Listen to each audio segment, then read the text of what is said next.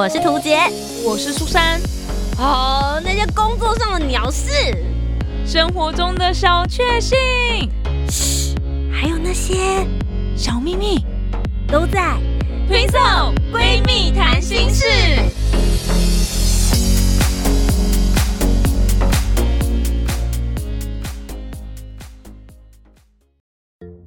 Hello，大家好，我是涂杰，我是苏珊，我们是 Twin Twin Soul Twin Soul 闺蜜谈心事。访问偶像才没有这么爽嘞！是的，今天我们要聊一个我们发自内心想跟大家 说的事情。这一集应该会蛮轻松的，但你们会听到我们的血泪史。真的，很多人都会想说，哎、我跟苏珊的本业都是主持人，所以应该会很常可以见到偶像。对，你想访的话，你就直接敲他来这样。对，苏珊的偶像应该是比较偏向歌手类型的，对，然后我的偶像呢就是演员啊、舞台剧这种。确实，我们会有很多机会，就想哎，刚好他们现在新戏在宣传期，或者是发了新专辑，我们可以找他来讨论他们之间的这些故事。对，就想说好爽哦！你的工作就是可以做自己喜欢的事，又可以见到自己想见的人。没错，但真的有羡慕，真的有这么开心吗？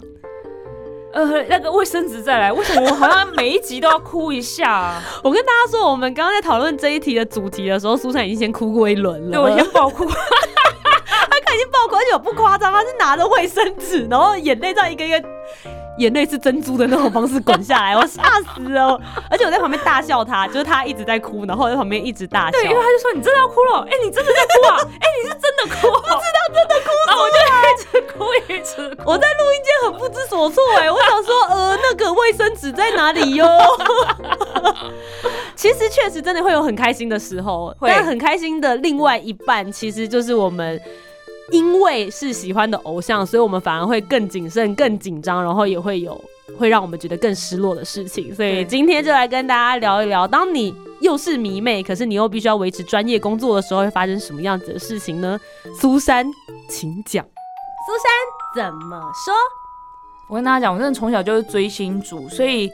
我一直都觉得，如果可以更接近偶像的话，真的是很棒的一件事情。然后到了大学，开始念媒体传播嘛，然后开始有训练一些主持啊什么之类，我就觉得，哎，如果再努力一点，会不会有一天我可以去当那什么非 meeting 的主持人？因为当时很追韩星，然后韩星来都会办非 meeting 嘛，然后就跟其他追星的同好就在讲说，哇，那如果以后我去当非 meeting 主持人的话，一定要怎么样啊？然后怎么帮同好们谋福利还是什么之类的。但其实这件事情就一直没有。真的成成真啦，这样子。但是我现在是广播节目主持人的话，还是有另外一种追星的方式，就是敲他们来上节目。那我自己本来就是很喜欢在台下看着偶像，然后叫他名字啊，然后跟他互动那种感觉。那我就在想说，如果他们真的来上我节目的话，我们的互动会是什么样子的呢？那这个状态呢，在我还没有访到我的偶像之前，我就有访过几个歌手。那我觉得那几个歌手来到现场，那个互动感觉，我真的老实跟大家讲，就是工作，就是你想到你的工作的状态的样子，那就是工作。那我就在想说，那如果我真的访问我喜欢的歌手之后，我们现在的状态是非常工作的状态，然后下节目之后，我可能又会去参加他的演唱会、参加他的签名会什么的。看到之后会不会觉得很尴尬？就是我们就是那种一面之缘，然后如果我觉得最糟的状况就是虽然是一面之缘，但是也没有变成更进一步变好朋友，或是对彼此有更好的印象的话，那之后去看演唱会不是超级无敌尴尬的吗？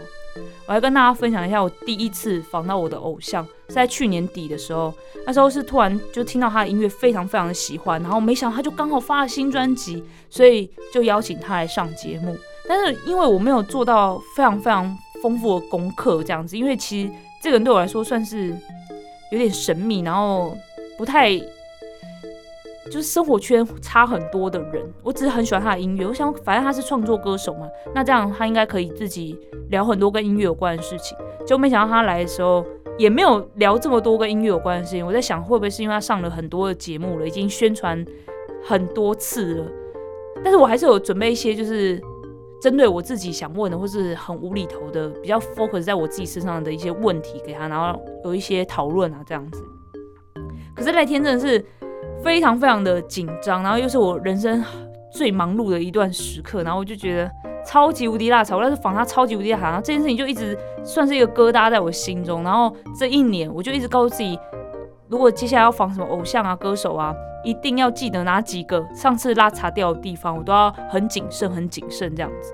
然后就导致说，你每一次的访问其实都变得很紧张，不是那么轻松。因为如果不是你的偶像啊，你也不会想说，就是还要刻意的表现非常专业，或是让他觉得你很棒，或是。让他对你有好的印象，就是一一访问一般人的话了。那访问歌手，你就会想要表现的更好一点，这样子，那就会更谨慎。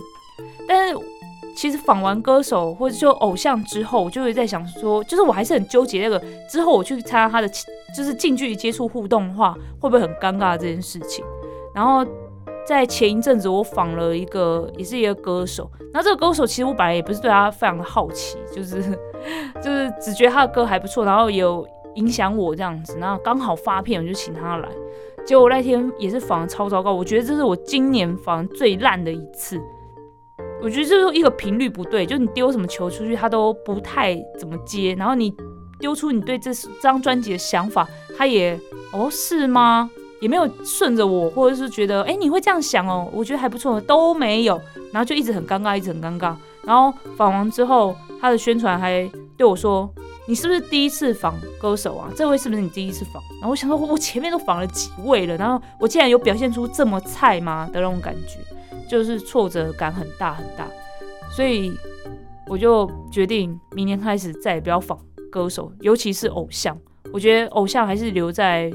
就是台上这样子，是因为其实是后来我又仿了一个一组乐团，然后呢，在假日的时候我去看了他的演唱会，然后发现他从台下走下来，在人群之中走来走去，然后我在远处也没有到远处啊，就还蛮近的，然后偷看他的感觉，我觉得偷看他的感觉比在工作场上正面看着他跟他讲话的感觉还要好，所以我觉得我还是当个小迷妹好了，我好喜欢在台下偷看他们的感觉哦。我也不知道，这是我觉得访完偶像之后觉得很痛苦的一件事情。图杰怎么想？其实我跟苏珊比较不一样的事情是，我从小没有太当迷妹的经验，我真的没有为了一个人然后去抢票。然后想要去看他现场的演唱会握手会，我人生的第一个握手会已经是我大学以后的事情了。然后是 S.H.E，直接跟大家讲，他们算是我唯一有迷过的团体。可是即使身为我唯一迷过的团体，我也只看过他们的一场演唱会，而且那个票还是我的朋友帮我抢的，也不是我自己。就是想说，哦，我真的很想听，所以我要为了他去排队。没有，就是叫别人去排队，然后他再买票给我。所以我觉得我真正没有感受到那一种，就是为了一个人或是为了一个偶像很疯狂的感觉。可是真的所谓的跟我自己心目中一直有在追逐的人，或是觉得呃很崇拜的人见面的话，真的就是舞台剧演员跟电视剧演员。因为我自己本身就有在做小剧场，所以可以访问到这些人，对我来说真的就是梦寐以求。我平常只能买。票进场，坐在下面看他们的表演。可是现在我可以跟他们对话，而且是这个演员用他的名字，而不是剧里面的那一个角色的名字。我可以真实的听到他原本的样子。所以像有的演员真的很多变，也许他在舞台上面的感觉的时候，就是那种女神感很强，气场，或者是呃有的男生他可能有各种不同，看起来很沉稳的样子。但事实上私底下访问的时候超级幼稚的，在。呃，这个访问的主持工作里面，我觉得很常可以看到他们这个另外一面，是让我觉得很满足，也很开心。所以确实真的是有有像大家说的那一种，邀访到自己真的很喜欢，然后有在 follow 的艺人演员的时候，你就会觉得说，哇，有做这个工作实在太好了。可是通常他们每一次来的时候，我的兴奋是双倍，可是我压力可能是三倍到四倍以上。因为得失心会很重，就会想说啊，之前其他人呢，我就是做了功课。可是既然我这么喜欢他们，我就应该要多问一些别人不会问他们的问题，或是希望可以透过这个节目之后，别人真的听了，然后就会想要去买票进场，或是支持他所演的这一出电视剧。所以那种得失心感会更重。同时之间，我自己是很不喜欢在。访问之前就被对方发现我是他的迷妹，因为我人生第一次访问的时候是一出舞台剧的演员，然后他们是再次加演，所以我已经看过他们第一次的演出了。然后想说，既然他们要再加演，希望可以邀请他们到节目上面来。心态是帮他们宣传，就是我这出戏这么棒，不能只有我看到。但我真的很喜欢，很喜欢他们。然后我的很喜欢在一开始就流露出来了，就是他们一来的那个瞬间的时候，我自己都可以感觉到我的音调大概高了八度以上。最丢脸的事情是，其实带着他们一起来那个宣传，知道我是迷妹，因为我曾经为了他们发过一篇文。然后那一篇文呢，在我不知道的情况之下，可能因为真的写的太认真了，所以整个剧组跟所有的演员们都看过那篇文章，但我不知道他们看过。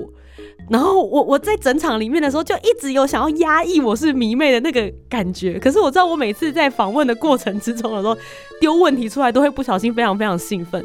到最后结束就说，那我们一起拍张照，然后我到时候会呃上传，帮你们一起来去做宣传这一次的节目。他说，哎，那我们之前看过你的那个文章，然后我就哇，很想挖一个洞，然后直接下去无地自容。所以我刚刚就在那边假装自己不是迷妹，其实完全就是被他们看在眼里面，然后眼神不断的一直在闪烁。但我也觉得那一场整个访问下来，应该是我那一年度里面，我觉得访问应该可以算是倒数几名的表现。因为太紧张了，那个紧张不是说我没有办法好好 hold 住这个场面，我有好好把事情执行完。可是我每次在问问题的时候，你知道，你心里面都会有很多天使跟恶魔同时在打架，就是你好好问，你好好问，啊，好喜欢他们哦！就在这种很纠结的状况之下。我已经很努力的维持我的专业态度跟形象，而且确实我有维持好。他们有说，其实你表现的很专业，可是我自己心里就会觉得，说我应该还可以再表现的更好，因为我对自己的期望值不是只有这样。如果我一般访问别人是五颗星的话，我希望给他们就是六颗星到七颗星，所以那种得失感跟那种失落感会变得更强烈。最后一件事情就是，我觉得访问艺人、演员或者是歌手，有一件非常重要的事情，就是宣传跟经纪人啊，我觉得会。非常影响到整个节目的流程跟感觉，因为我我有遇到过超级天使的经纪人，就他一来的时候就会把可能所有资料都给你，然后给你的感觉就是没关系，我们的我们家艺人很好聊，那你也照你平常的表现，那希望你能够多多帮忙，你那种感觉就会觉得是没错，我一定要好好把这个他的作品传达给大家。可是有的宣传经纪人走进来就，哦，你这个图解哦。什么意思？什么意思？然后就有一种不好意思啦，我们可能不是那种非常非常大牌的呃歌手啊，或是艺人来当电台主持人的，但我们也很努力的在经营这里面的东西跟内容。可能他就是有一种就哦好，那你就赶快，我们等下下一个还有活动，很忙哦。然后聊完的时候，他可能就在旁边划手机啊，或者就一脸臭脸。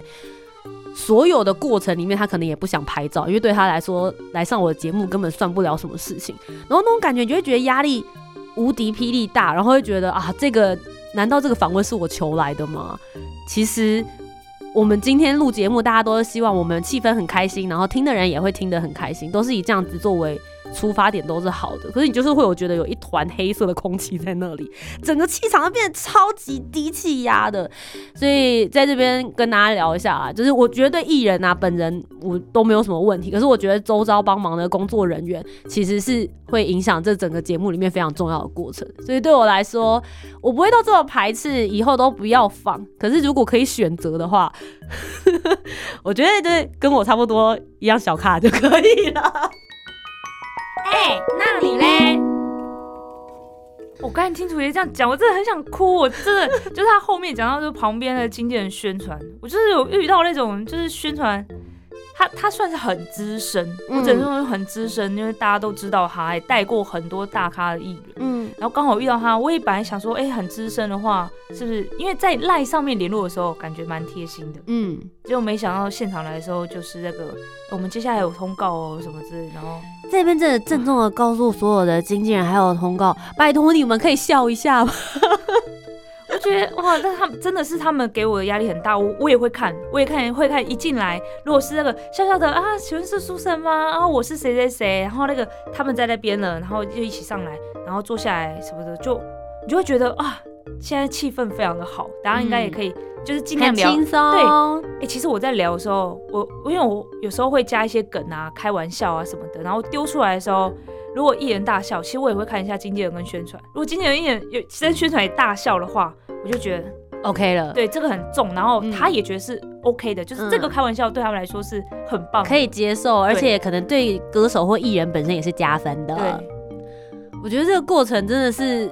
有太多美美嘎嘎，很多人都会想说，哎，这些艺人啊或者歌手，他们来的时候不是应该都会有仿纲吗？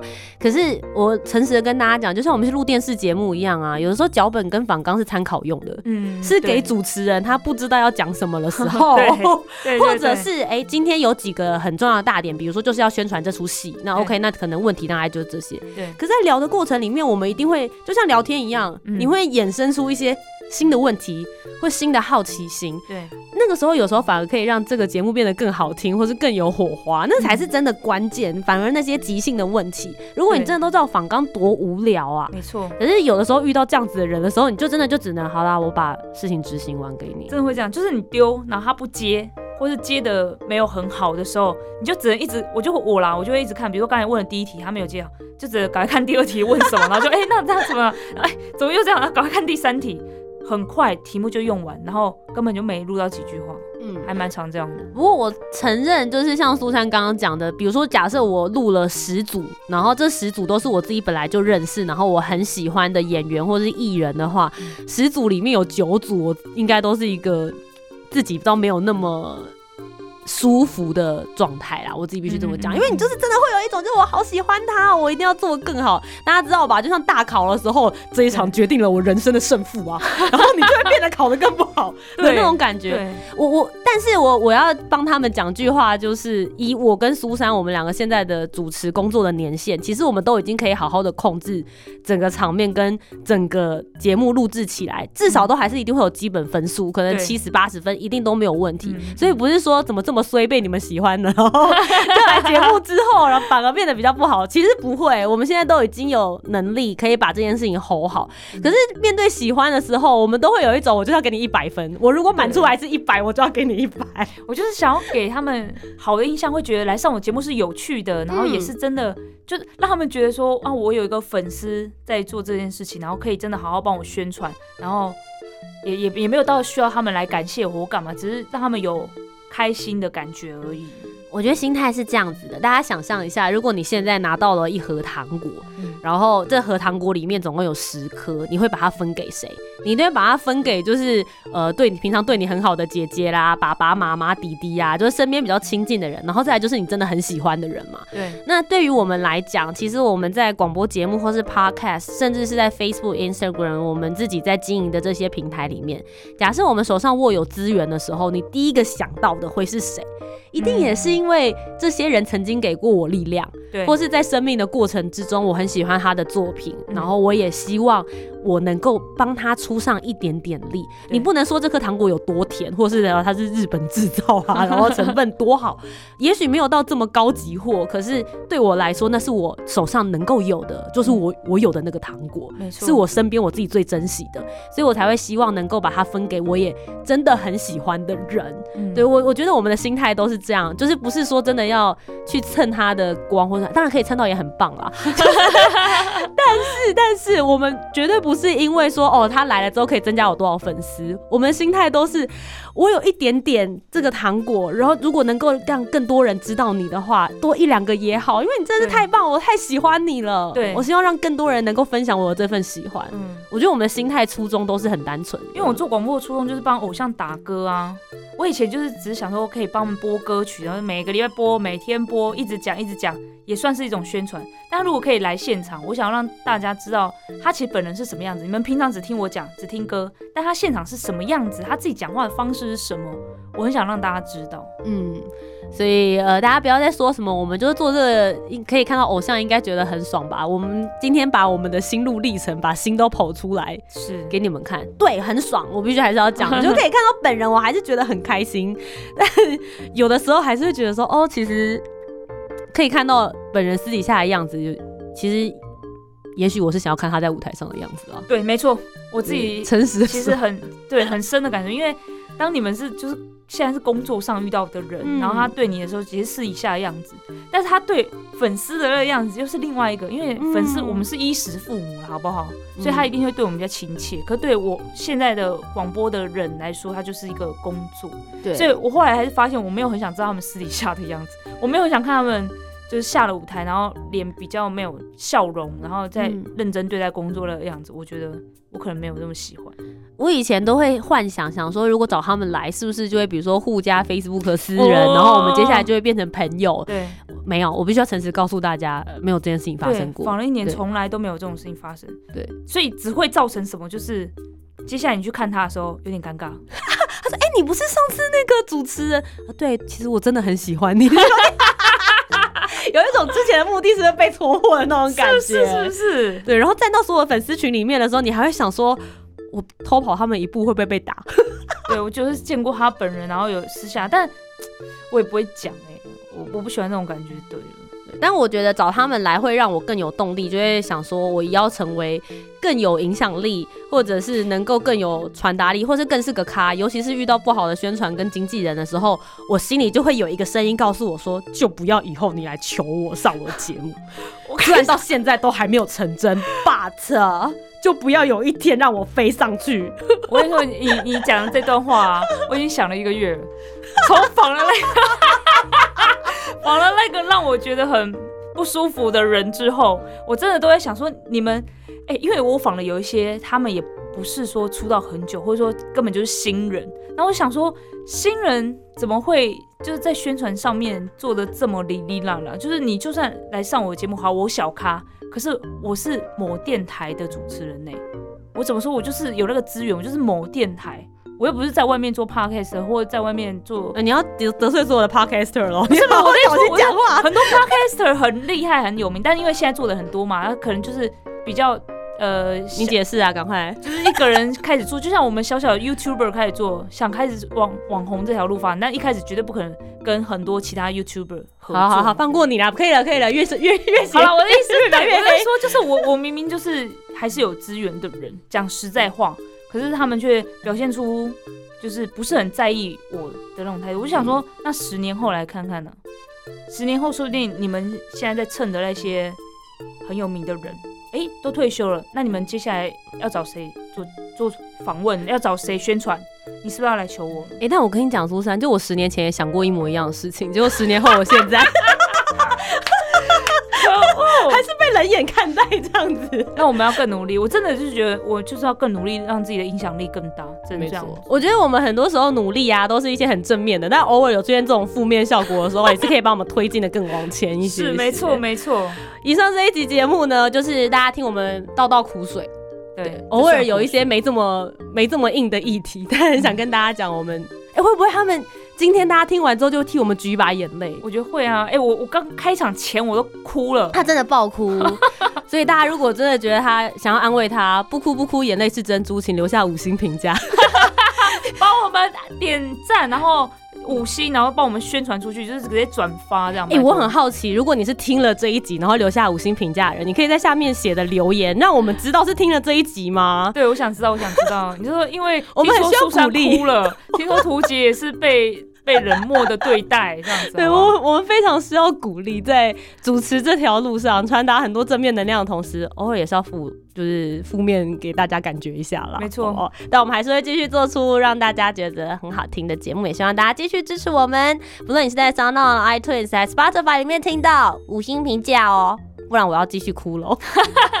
那如果想要关注我们的话，你可以搜寻我的话，你可以搜寻 Susan Love Music 都可以找到我。那如果是我的话，请你搜寻图杰一起迷路旅行，倚天屠龙记的图，清洁的洁，YouTube、Facebook 以及 Instagram 都可以找得到我哦。那我们的节目呢，在每周日晚上的九点钟会准时上架，希望大家可以多多支持我们的 Podcast 啦。我是图杰，我是苏珊，我们是 Twin Soul，下周再见喽，拜拜拜。